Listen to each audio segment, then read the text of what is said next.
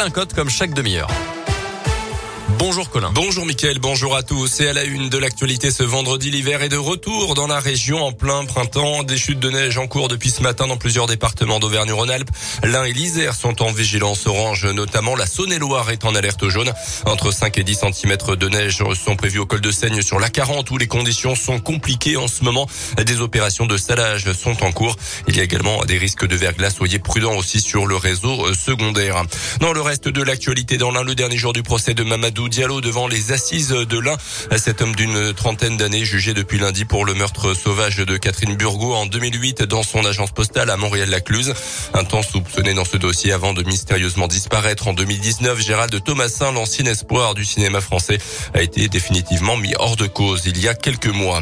Un octogénaire mis en cause pour exhibitionnisme, c'est un pêcheur qui a donné l'alerte mardi après-midi au nord de Lyon sur les bords de Saône. La victime que suivait le vieil homme a appelé les forces de l'ordre qui ont réussi à l'interpeller interpellé. Entendu par les enquêteurs, il s'est justifié en expliquant qu'il urinait simplement, mais l'enquête se poursuit. Euh, l'exhibition sur la voie publique est passible d'une sanction d'un an de prison et de 15 000 euros d'amende.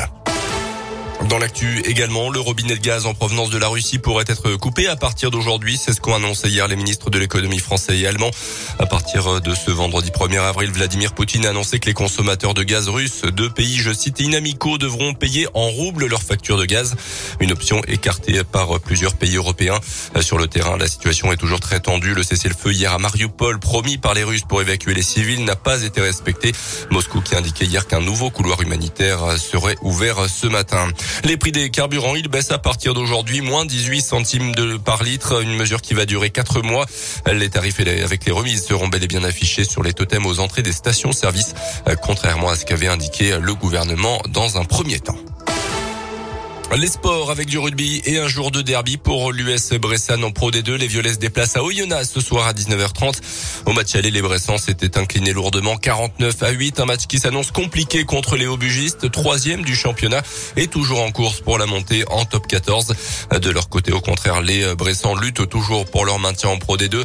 Dimitri Doucet, l'allié Bressan, est au micro Radio Scoop de Didier Berthet. Ça va être un gros match, une très grosse équipe, des super joueurs, donc ça c'est des super bons matchs à jouer. Alors peut-être que c'est Oyonnax, peut-être que c'est un derby, mais c'est une grosse équipe, donc c'est sûr que ça peut donner pour certains un supplément d'âme. Je pense que dans tous les cas, on sera tous remontés comme des pendules pour ce match et pour les cinq qui suivent. Bah, bien sûr que pour un Bressan, ça donne une petite pique d'énergie en plus, mais encore une fois, c'est un gros match, donc cette pique d'énergie, quand on est déjà les batteries complètement chargées, voilà, ça en met un petit peu plus, c'est pas ce qui changera la donne. US Oyonnax, US Bressan, coup d'envoi de ce choc de Pro D2 à 19h30 ce soir. À noter aussi en foot le déplacement du FBBP, quatrième de national sur le terrain de Concarneau, le troisième à trois points devant. Ça sera à partir de 19h et puis on suivra également ce soir à partir de 18h le tirage au sort de la phase de groupe de la Coupe du Monde de football au Qatar qui se tiendra en fin d'année. On connaît 28 des 32 équipes qualifiées. L'équipe de France de Didier Deschamps est tête de série. Merci Colin Cotte. 9h04, on va jouer à la